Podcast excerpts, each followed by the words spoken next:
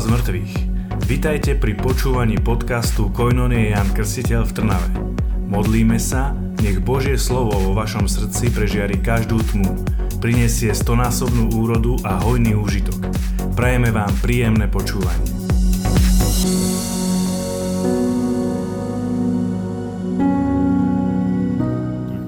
Dneska budeme trošku pracovať s Božím slovom. Ja som si pre vás pripravil takých pár vecí z Božieho slova. A, ale budem dávať samozrejme aj tuto mm, na tú prezentáciu, aby ste to slovo videli, ale kto má Božie slovo, tak si môže, alebo budeme hovoriť aj o niektorých veciach, ktoré sú v Biblii. Viete, že Božie slovo je super kniha, je tam veľa dobrých vecí, takže e, budem vás aj trošku nabádať, aby ste to študovali, aby ste prechádzali tým Božím slovom.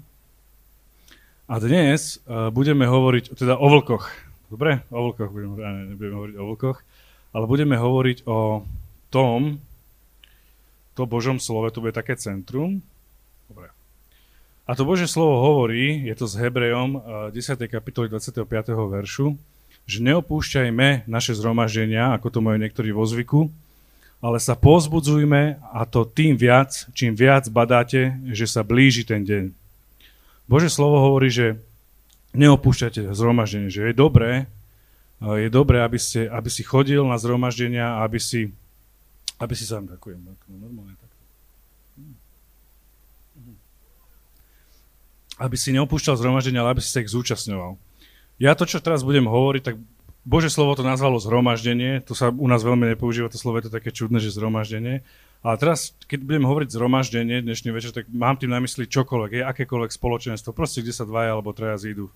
Či to sú nejaké chvály, alebo je to nejaký dom modlitby, nejaká skupinka, nejaké možno stretnutie, máte čokoľvek, hej, proste zhromaždenie. Keď sa, keď sa kresťania uh, stretávajú, ale za nejakým účelom, hej, o tom účele si presne povieme.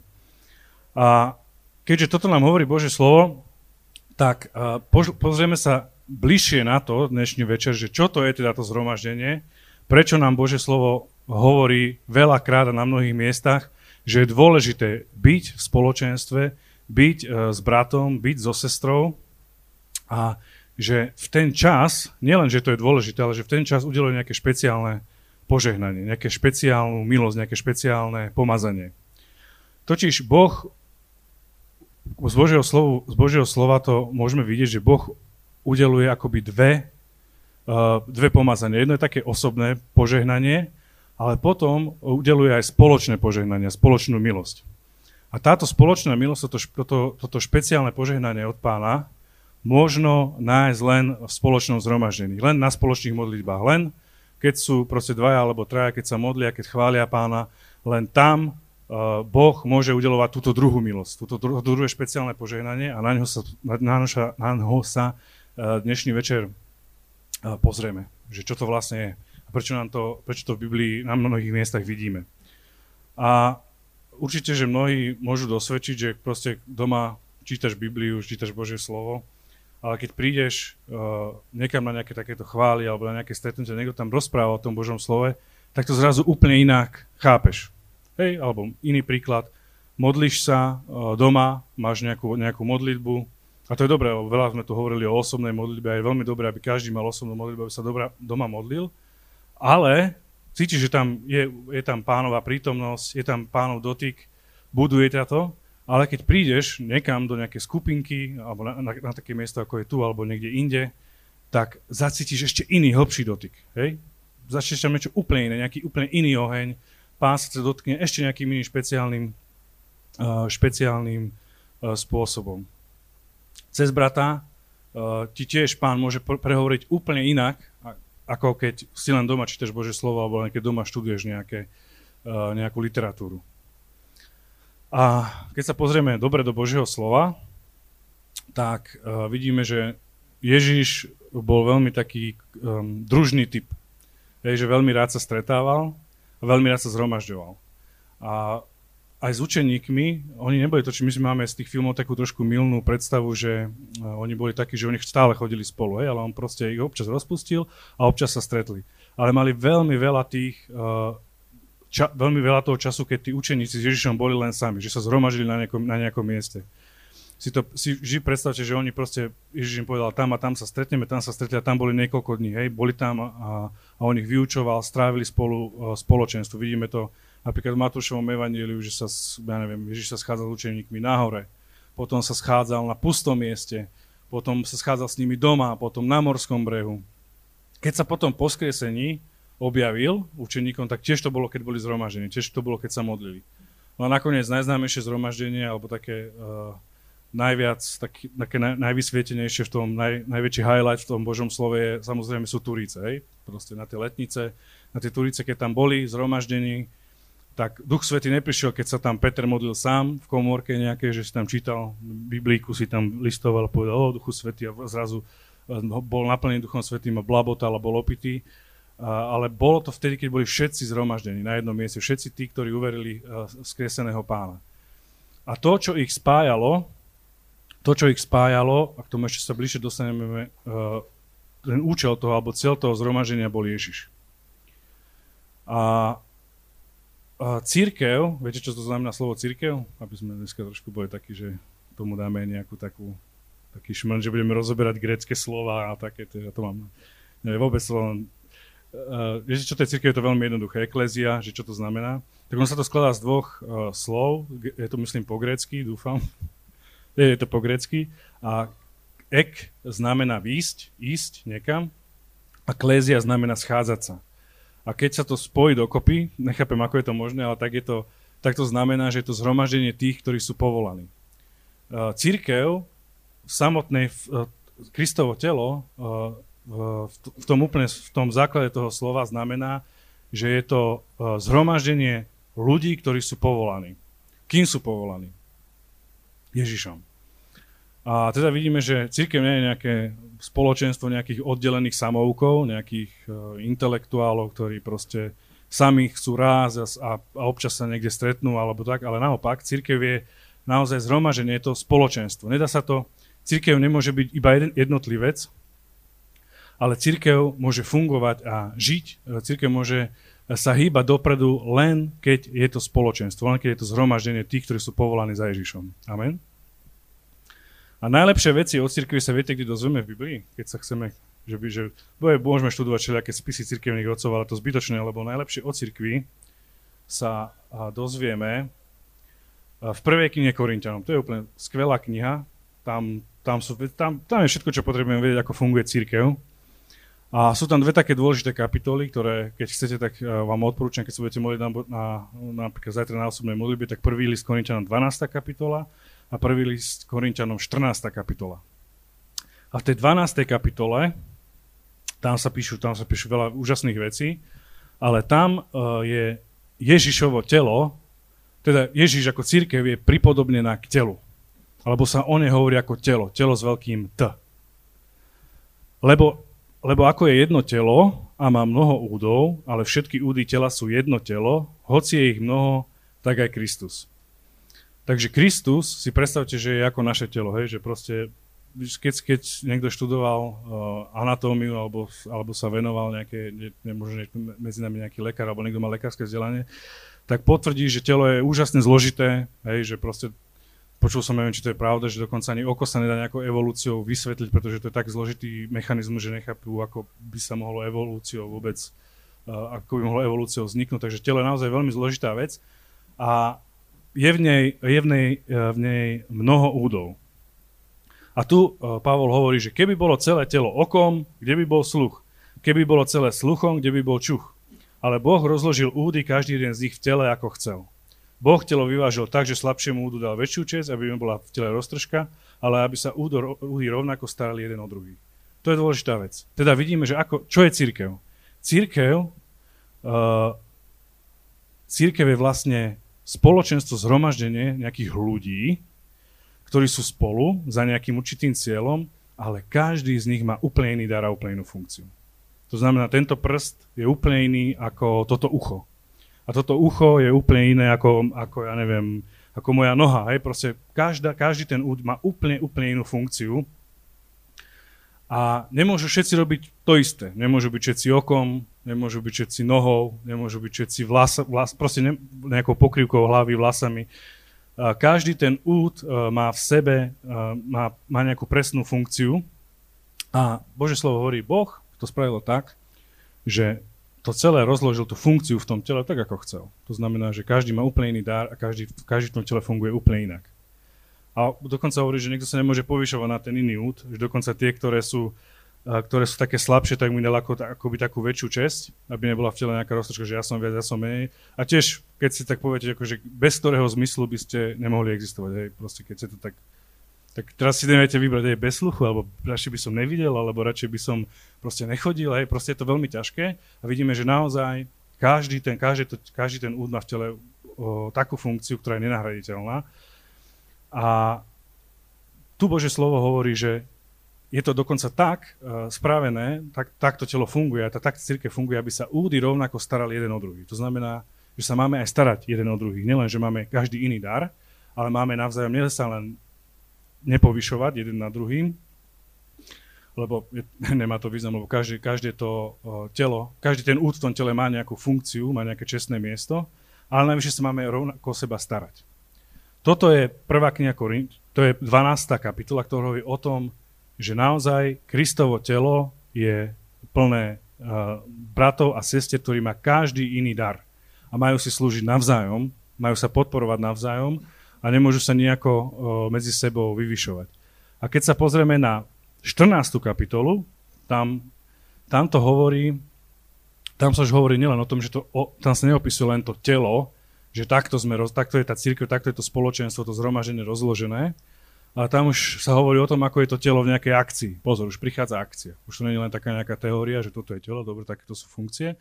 A keď začnete čítať e, prvú knihu, prvú, e, prvý list Korintianov 14. kapitolu, tak tam už uvidíte, že e, Pavol hovorí o tom, ako to telo funguje, ako by malo fungovať a čo, ako by to zhromaždenie malo vyzerať. A čo to vlastne je.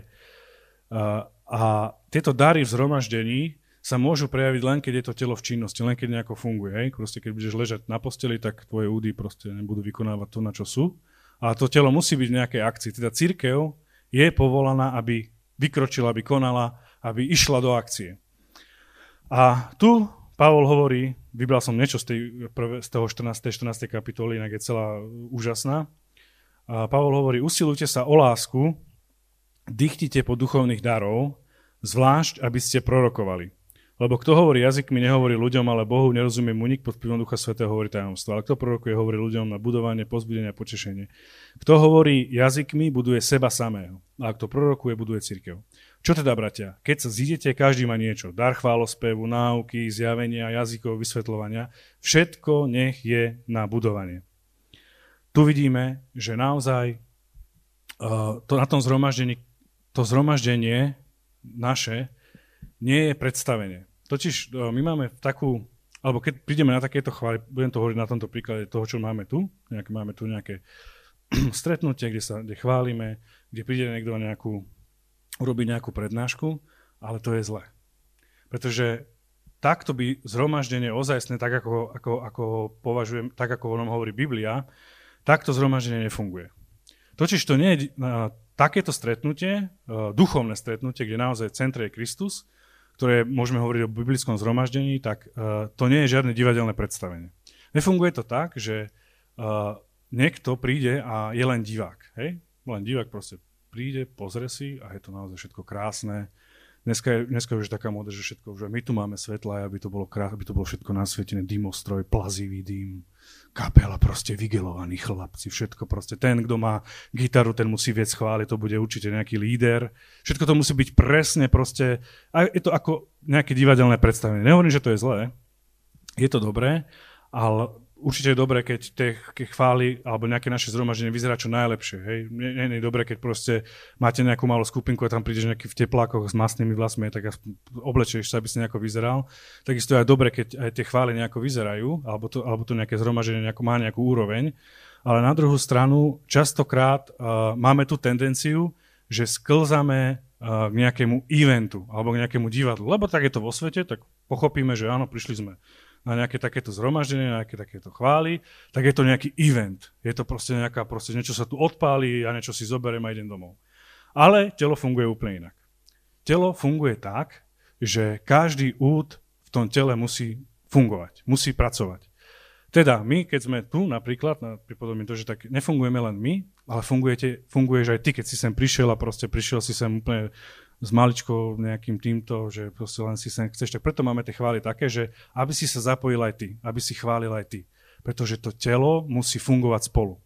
Na to, aby naozaj pán bol medzi nami, aby to zhromaždenie, aby, tá, aby to pánova prítomnosť tu medzi nami fungovala, aby pán medzi nami mohol konať, je dôležité, aby sa zapojil každý. Aby každý ten úd v tom tele začal pracovať. A teraz nehovorím, že každý sa má tu postaviť a urobiť tu nejakú, nejakú brutálnu, neviem, nejakú tému a neviem čo, ale každý sa môže zapojiť. A to je dôležité, aby sme mali toto v mysli, že keď máme nejakú skupinku, nejaké zhromaždenie, nejaké spoločenstvo, tak nie je podstatné, ako krásne to vyzerá, ako krá, aké krásne je to predstavenie, ale dôležité aby sa každý úd zapojil. Amen. Toto je veľmi dôležité. Toto je mentalita uh, biblická, ktorá hovorí o tom, že to zhromaždenie, že každý tam má niečo priniesť, lebo každý uh, jednotlivec, uh, ktorý pozná pána, ktorý je tam ako už, už člen cirkvy, tak každý má niečo priniesť do toho zhromaždenia, aby to zhromaždenie fungovalo. A nie len, že má niečo priniesť, ale je tam dôležitá aj vzá, vzájomná pomoc a starostlivosť medzi tými, medzi tými údmi a tie dary, Bože slovo, že dychtíme po duchovných daroch a tie dary sa naozaj môžu prejaviť len, ak budeš slúžiť v spoločenstve. Ak budeš slúžiť v nejakom zhromaždení, ak sa budeš zapájať, ak budeš aplikovať tie dary, ktoré ti pán dal uh, v tom, uh, na tom zhromaždení alebo v tom spoločenstve. A dokonca to funguje tak nielen, že pán uh, ti dá nejaký dar, aby si, aby si budoval ním spoločenstvo, aby sa staralo o ostatných, ale keď prídeš a začneš konať, keď prvý vykročíš, tak vtedy ťa pán obdarováva. Teda v Božom slove a s duchovnými darmi, ktoré čítame, v Božom slove, že tie duchovné dary chválospev, náuky, zjavenia, jazyky, vysvetľovanie, tieto duchovné dary fungujú tak, že pán ti ich dáva v spoločenstve, v zhromaždení, a ty ním potom môžeš budovať to spoločenstvo a to zhromaženie.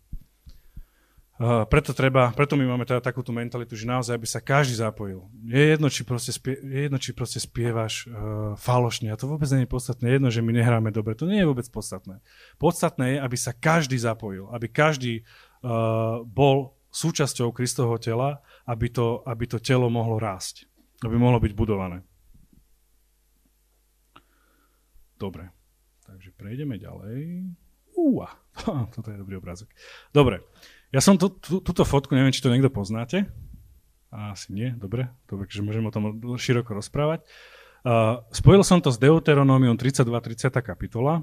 Tam sa hovorí taká veľmi zaujímavá vec, že jeden bude prenasledovať tisíce a dvaja zaženú 10 tisíc.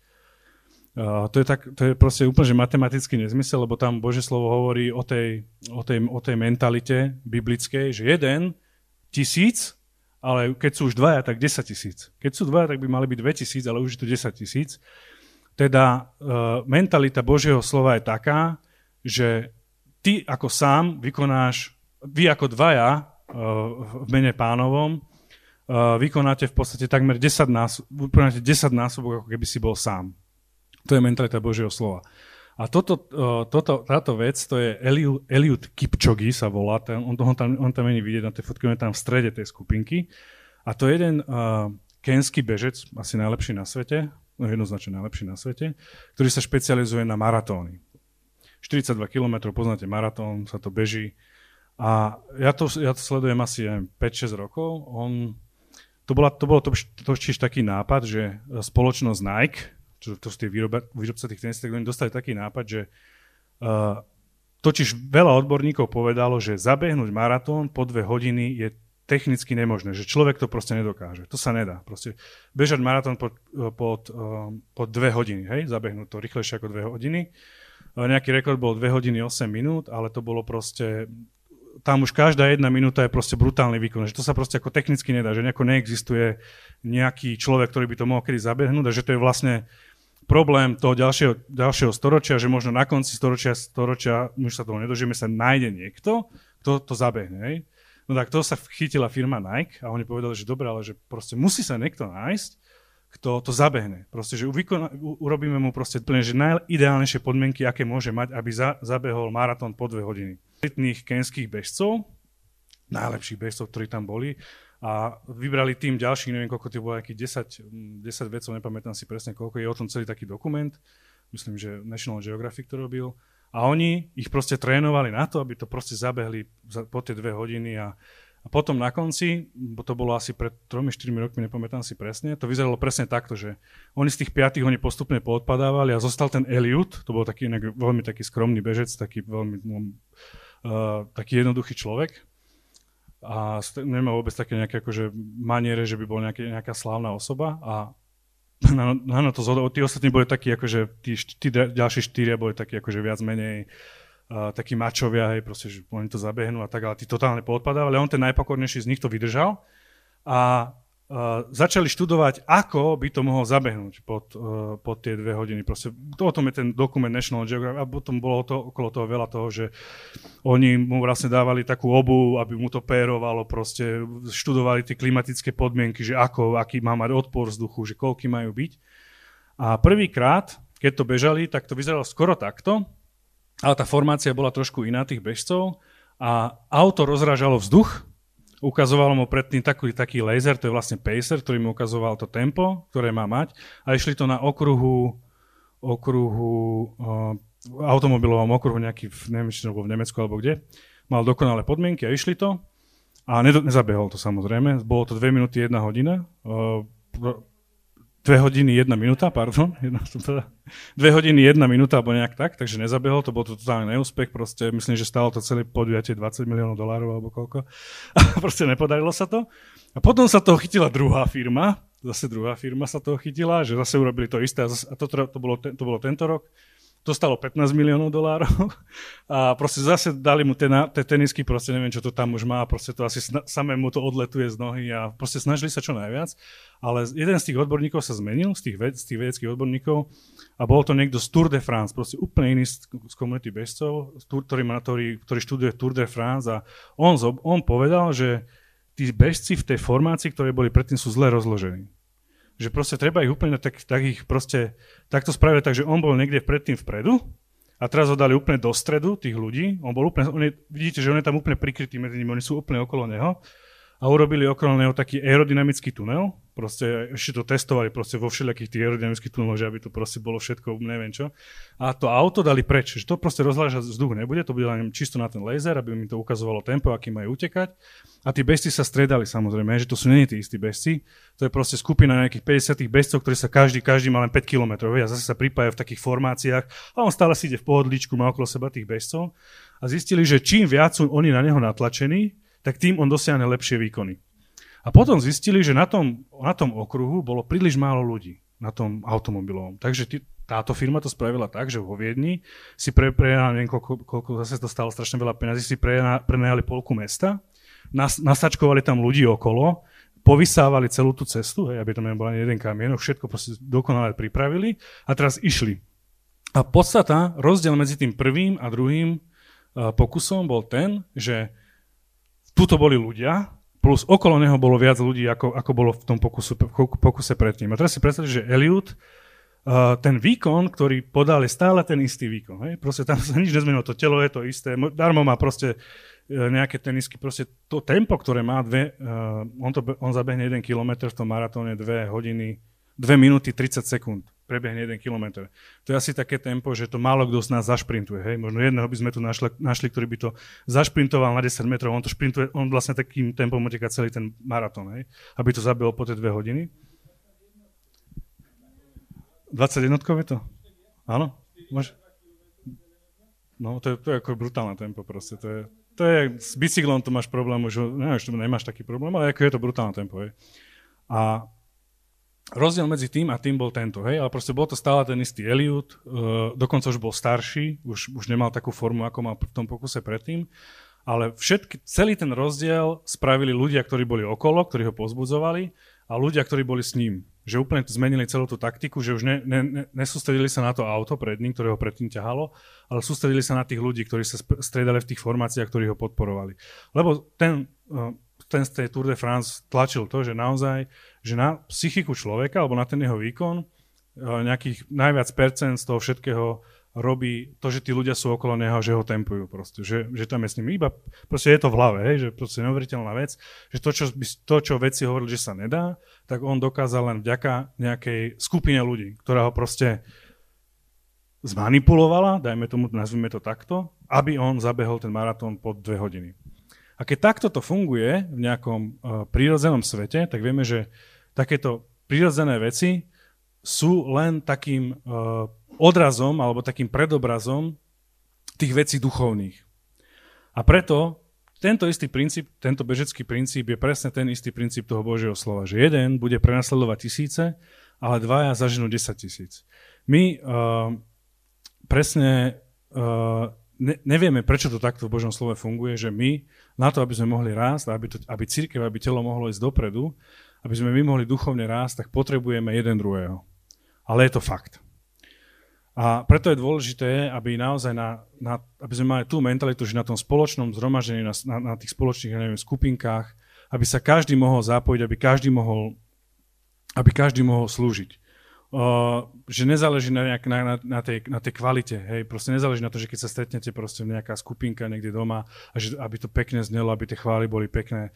To nie je vôbec podstatné. Dôležité je, že každý sa zapojí, že každý príde z úprimného srdca, na to, na to stretnutie, aby získal Krista, aby získaval Krista, aby získaval Božie kráľovstvo. A máš úprimné srdce, že každý deň si naozaj ochotný sa mu vydať a zasvetiť sa uh, pre Ježiša. Toto je to dôležité, toto, toto sa ráta. Preto Bože slovo hovorí, mnoho je povolaných, ale málo vyvolených. Teda len naozaj veľa ľudí je, je povolaný, aby išli za pánom, ale naozaj ten, ktorý uh, príde do toho zhromaždenia, ktorý povie, že chce naozaj rásť v cirkvi, chce, chce rásť v spoločenstve, tak môže naozaj ísť dopredu. No. Aha, dobré. A toto je, tá, to, je, to je známe Božie slovo, to určite všetci poznáme, lebo kde sú zhromaždení dvaja alebo traja v mojom mene, tam som ja medzi nimi. Ale pán inde v Matúšovi hovorí, že uh, ja som s vami po všetky dni. Teda ten aspekt, že je dôležité modliť sa sám je veľmi dôležitý, je veľmi podstatný, ale vždy k nemu musíme pripojiť spoločenstvo, vždy k nemu musíme pripojiť zhromaždenie alebo církev. Lebo Bože slovo hovorí, kde dvaja alebo traja sú v mojom mene. Čo to znamená uh, v mojom mene? V pánovom mene. Čo to znamená? Znamená to, že na to stretnutie, na, na to spoločenstvo, niekto má nejaké agapito, nejakú, nejaké, nejaké, nejakú skupinku, tak nechodíš tam len preto, aby si, si, aby si sa zabavil, hej, alebo aby sa stretol so starými známymi, aby si si pozrel krásnu produkciu, e, dneska došla nová spevačka, krásne spieva, ale cieľom toho stretnutia je získať pána, získať Ježiša. Keď hovoríme, že prichádzame na stretnutie, tak prichádzame preto, aby sme sa stretli s pánom. Keď, uh, totiž keď takto, preto hovorí, že, preto hovorí to Božie slovo, že v pánovom mene, pretože uh, Bože, v Biblii je to chápané tak, že keď je človek, keď nie je človek prítomný v tom fyzickom zmysle, tak vtedy hovoríme, že v jeho mene. A keď pán prislúbil, že keď sa stretneme spolu, tak musí byť jeho meno v našom strede. On musí byť tým centrom. A vtedy prichádza Duch Svetý a vtedy sa môže prejavovať pánovo telo. Preto hovoríme v jeho mene akékoľvek zhromaždenie nebude mať uh, zmysel, keď sa stretneme len preto, aby sme urobili nejaké pekné stretnutie, aby sme, ja neviem, pobudovali svoje ego, že áno, spravili sme krásne chvály, bolo to úžasné, prišlo veľa ľudí. Uh, dneska síce basa nebola až taká dobrá, ale gitara hrala lepšie. Mm, toto nebude zhromaždenie, to nebude fungovať. Podstatné nie je to, ako to všetko vyzerá, podstatné nie je to, ako sa to spoločenstvo volá. Podstatne nie je to, že mm, či sme, ako sme oblečení, ale podstatou našeho zhromaždenia, podstatou toho zhromaždenia, toho spoločenstva je Kristus. Má to, čo, k čomu sme povolaní, je byť zhromaždený v pánovom mene, aby bol pán v našom strede. Lebo on slúbil, že keď sa stretneme spolu v jeho mene, že on bude tým centrom, on bude našim zmyslom, že prišli sme kvôli ničomu inému, len kvôli nemu, tak on vtedy bude v našom strede, vtedy bude aj duch svetý v našom strede a pánovo telo začne fungovať, pánovo telo sa začne prejavovať. A teda zhromaždenie musí byť vždy v pánovom mene a potom jeho cieľom je posilovanie druhých, nie seba. Totiž uh, ono to funguje tak, že preto, preto som aj hovoril o tej osobnej modlitbe, že kresťan, taký naozaj vyvážený, preto my máme aj také záväzky u nás v komunite, že je osobná modlitba a je aj, sú aj nejaké spoločné stretnutia. Taký vyvážený kresťan, keď, už, keď má každý deň osobnú modlitbu, že tam pánovi vylieva svoje srdce, tam proste si číta Božie slovo, tam rieši všetky svoje problémy, tak už keď to má, po tej osobnej modlitbe už máš všetko vyriešené, hej, lebo proste Duch Svetý koná, amen.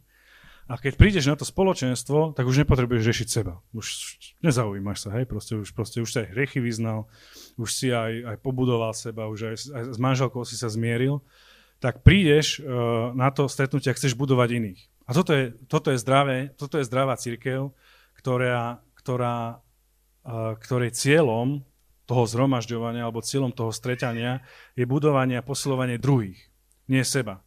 Preto, hovorí to, preto sme hovorili tom, preto hovorí to Božie slovo v tých Korintianoch, že uh, tie údy sú, sú tak uspôsobené, aby pomáhali uh, sami seba, aby sa medzi sebou nejako nebili, neškriepili, nevyvyšovali. Takže kresťan uh, by mal byť vždy v tom zhromaždení pripravený alebo zapálený, aby slúžil ostatným. A v Kolosanom, 3. kapitole, v 10. až 11. verši sa píše takýto, pekn, takýto, takéto pekné Božie slovo, že obliekli e, ste si nového človeka by tam malo byť. Mm, nie je to tam. Tu je nejaký preklad. Ktorý sa obnovuje, aby nadobudol poznanie podľa obrazu toho, ktorý ho stvoril. Potom už nie je ani Grék, ani Žid ani obriezka, ani neobriezka, ani barbar, ani skýt, ani otrok, ani slobodný, ale všetko a vo všetkých je Kristus. Amen. Preto keď tuto, na tomto Božom slove je úžasné, že je to všetko minulý čas. Keď sa církev stretne ako jedno spoločenstvo v Kristovi Ježišovi, kde naozaj centrom je Kristus a Kristus je všetkým a je hlavou, tak potom už to všetko ostatné je minulosť. Tá tvoja stará identita, ktorú si mal, alebo stará identita toho brata a sestry, ktorú mal predtým, je minulosťou. Už neexistuje. Preto tu úžasné na tomto slove hovorí, že to hovorí v minulom čase. Už, už ho nie. Proste bol tam, bola kedy, ale už, už proste pominul. Už, to, už není medzi vami ani Grék, ani Žid, hovorí Pavol, ani obriezka, ani neobriezka, ani barbar, ani skyd, ani otrok, ani slobodne, ale všetko vo všetkých je Kristus. Ak v cirkvi vždy budeme mať tendencie, že budeme chcieť zaviesť nejaké rozdiely medzi ľuďmi, lebo tak je to vo svete.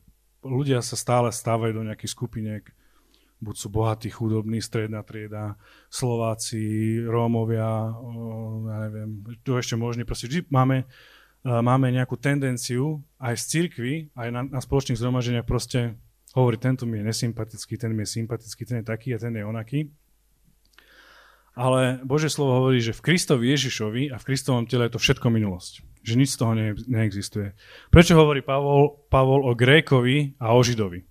Totiž Grék a Žid to je proste ako, ako, ako zem a nebo. Hej? Proste to sú dve úplne odlišné veci. Predstavte si, že Židia boli pyšní, aj obratení kresťania na to, že sú Židia. Však Abraham bol prvý, to bol vyvolaný národ a pravotec Abraham proste bez jeho, bez jeho Eh, prislúbenia, bez toho, že by on nasledoval pánové prislúbenia, tak by nebolo nič.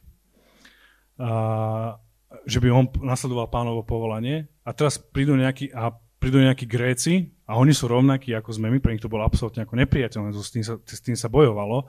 Ale Pavol hovorí, nie, už nie ani Grék, ani Žid, už, ne, už sa nemôžete nejako vystatovať. A presne tí Gréci boli takí, si predstavte, to boli takí dnešní, taká západná Európa, nejaký typ, ja neviem, Dánsko, Holandsko, Škandinávia, proste veľmi taký hej, študovaný, m, mm, racionálne založený. A tí Židia boli takí, hej, takí trošku ako naši Rómovia, hej, takí spontánni, proste taký intuícia, hurá. A potom boli veľmi takí, že tradícia, náboženstvo proste. A hovorí, vy, uh, vy ste, vy, už nie je medzi nami žiadny rozdiel. A tak, Proste každý, eh, je to naozaj tak, ako hovorí Božie slovo, že každý eh, môže nasledovať pána v, v, eh, bez rozdielu, lebo ak napríklad nesieš do cirkvy nejaký takýto národnostný princíp, že, sa, že ja sa preto na tom smiem, keď niekto povie, že kresťanský a národne, lebo to je nezmysel. To sa nedá. To je, to je kresťanský a národne, to je proste, to je hlúposť. V Kristovi Ježišovi, ak nesieme do cirkvy tento národnostný princíp, tak vôbec nechápeme z Božieho slova absolútne nič. To je úplne základná vec.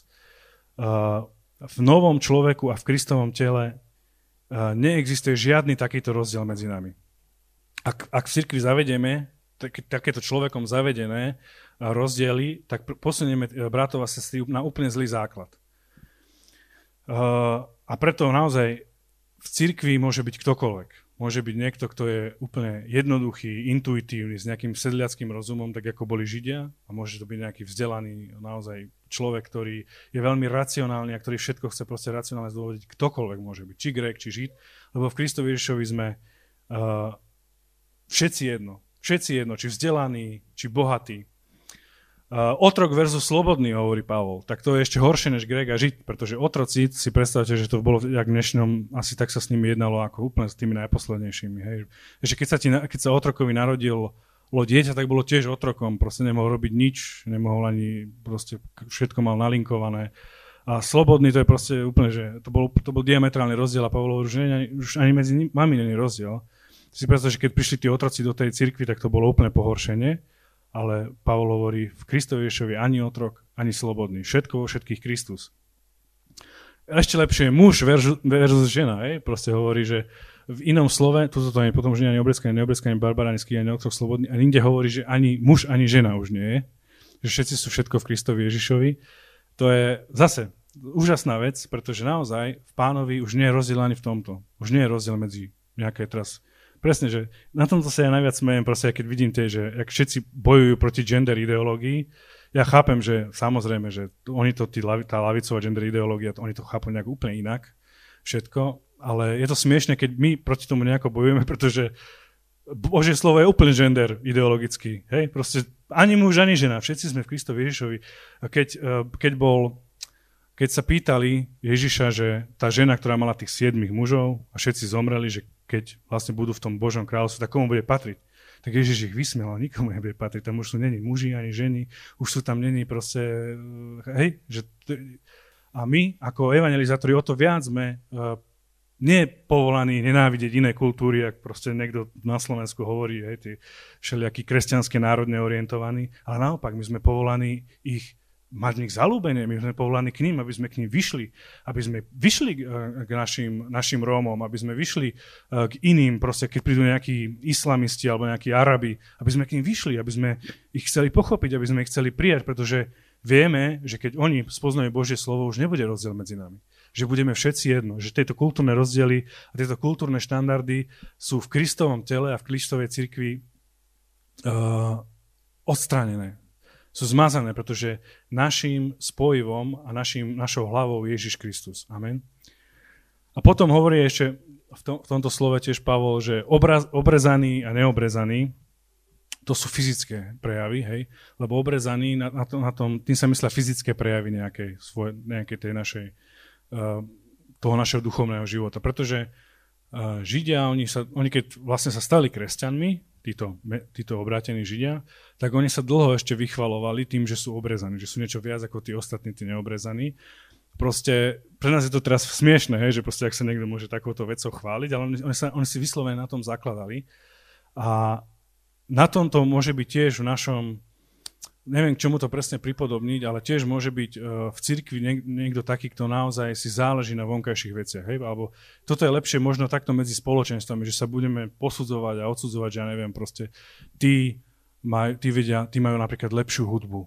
My máme lepšiu hudbu, ako vy máte lepšiu hudbu, alebo my vieme spievať krajšie pesničky, alebo my sme viac duchovní, alebo my máme krajšie, uh, krajšie nazdobenú sálu, alebo my uh, máme krajšie Biblie, ako máte vy, hej, proste nejaké vonkajšie prejavy, ale v cirkvi toto je absolútne podstatné. Už nie je rozdiel medzi týmito uh, už sa nemusíme porovnávať. Už je to úplne zbytočné, už sa nemusíme porovnávať.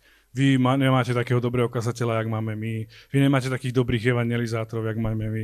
My máme oveľa, oveľa lepšie, ja neviem, uh, repráky na našich, na našich zhromaždeniach, ako, ako majú henty. Proste tieto rozdiely sú v cirkvi absolútne zbytočné. Pretože ty v Kristovi Ježišovi, tvoje spoločenstvo je úžasné, je skvelé. To zhromaženie, kam chodíš, keď je v strede Ježiš Kristus, keď sa zhromažujete v jeho mene, už nič viac nechýba.